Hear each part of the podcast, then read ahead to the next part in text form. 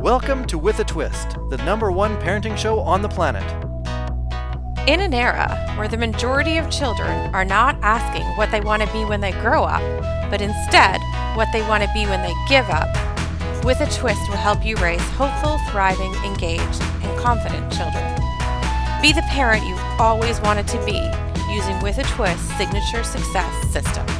With a Twist is the only parenting podcast that will enable the everyday parent have peace of mind while navigating the school system and life. Give your child the opportunity to thrive instead of just barely survive. And now, the founder of With a Twist, Amber Scotchburn.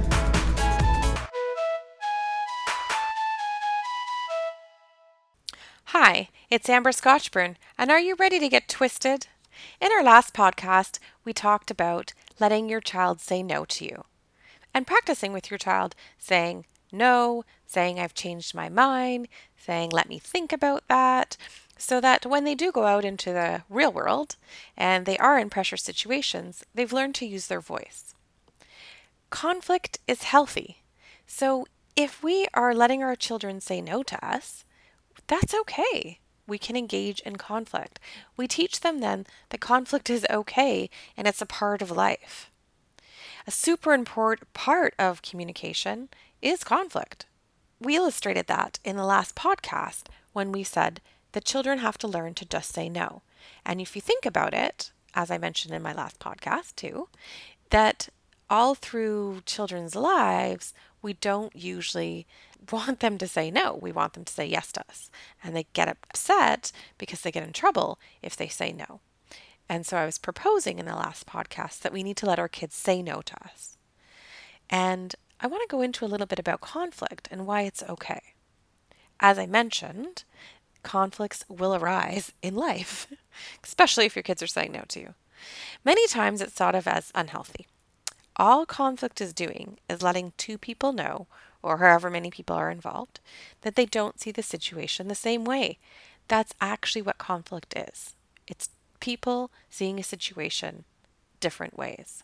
If you go back to my podcast on lenses, this contributes to it. Everybody wakes up in the morning, they have their different lens on. Their lens is based on how they've experienced and seen the world.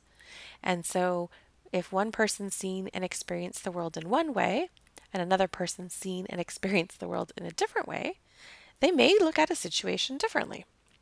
That may cause some conflict. So I was born, raised, and observed the world through my eyes and how it's unfolded for me, just as you were born, raised, and observed the world through your eyes and how it's unfolded for you.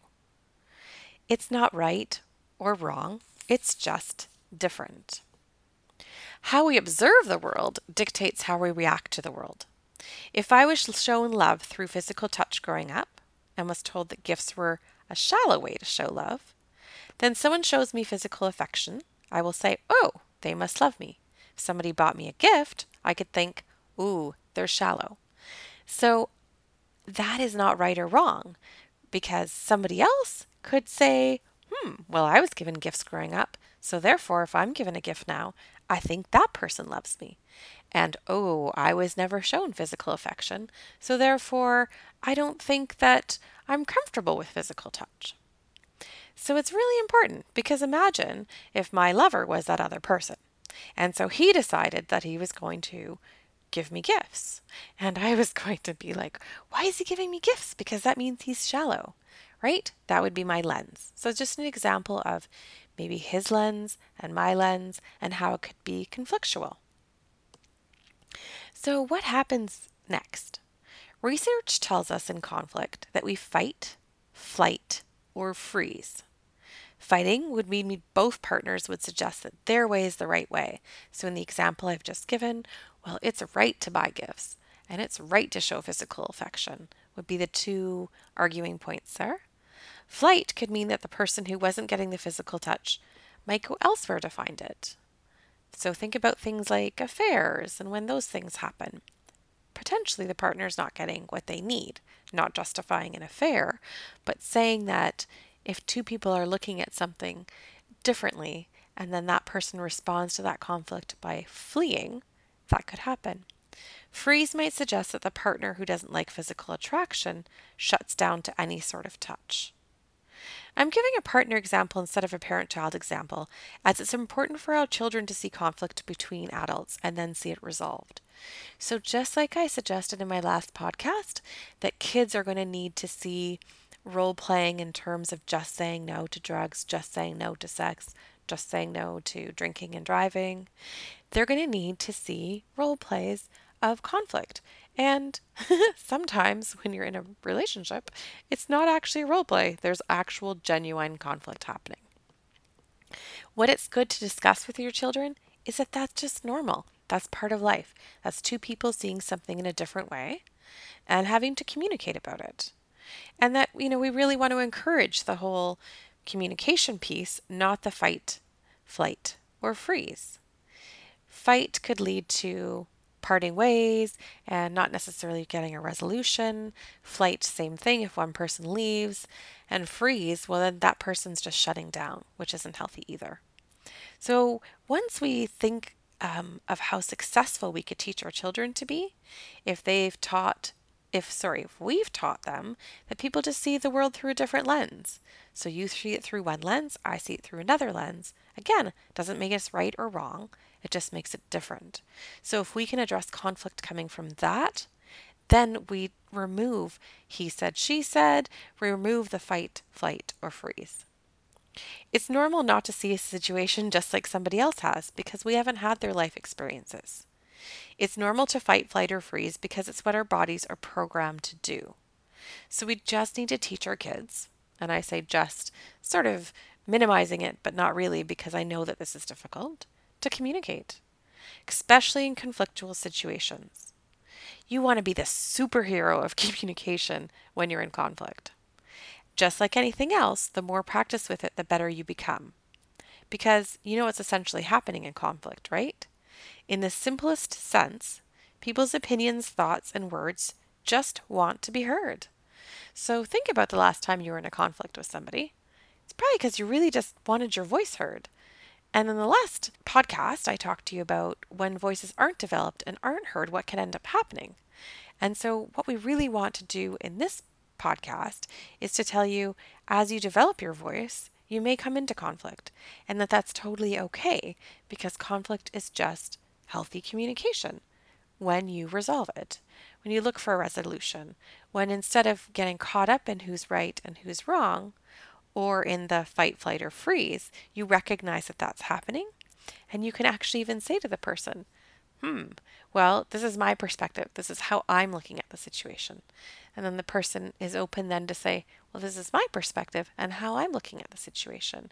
And so if we go back to that example before, if I said to my partner, you know, you're buying me gifts and I'm not really appreciating that because I've grown up that gifts are shallow. And my partner says, well, I grew up getting gifts, and that meant my parents really loved me. And so I don't think of it that way. Think of how simple that conversation could be. Or I say to my partner, I really need more physical a- affection and attention because that's how I grew up receiving love. And your partner says, Well, I didn't do that. I didn't know that. So you can start to have those conversations and just see that there's different points of view. I'm not saying that automatically will resolve what's going on, but it just opens the door of communication. So, children need to see that conflict exists and that it's simply a matter of two people looking at a situation differently and that it can be resolved. And sometimes that resolution will look like, let me think about it. I've changed my mind. Or might the answer just might be no. However, at least they've seen that happen. Now, you can stage role plays, but I'm sure in life as you go through it, there will be some genuine conflicts that arise that you can teach your children how to deal with conflict as you role model how to deal with it. And also, those conflicts might actually be with your child as opposed to with your partner or with another child in the house, so that they can have that knowledge and experience firsthand. What I really want to touch on too is what gets your child in the most trouble with you, or just in general, what gets them in the most trouble is going to be their most pressing need. So, a couple podcasts ago, I talked about the simplicity of life and that really we all act because we have needs and desires that we have to get met. And so in this case, your child is no different. They have needs and desires that need to be met, and so they act in a certain way. The biggest way to figure out what your child's needs are if you're struggling with them is to see what gets them in the most trouble. Super important to really start helping yourself figure it out and your child figure out what their needs are because that drives their behavior. So if they know what their need is and it's driving their behavior and it's causing conflict, you can help them think of a more healthy way to get what they need instead of an unhealthy way which is causing the conflict. So again, I invite you to get curious with your child. Curiosity curiosity, sorry, curiosity is not what killed the cat in this situation. Curiosity is what's going to get you a way better relationship with your child and teach them these invaluable life skills. If they can identify from an early age, hmm, I really need to get my needs met, I'll even get in trouble to get my needs met. What need is this that I need to be met? And how can I then do it in a healthy way or a non conflictual way?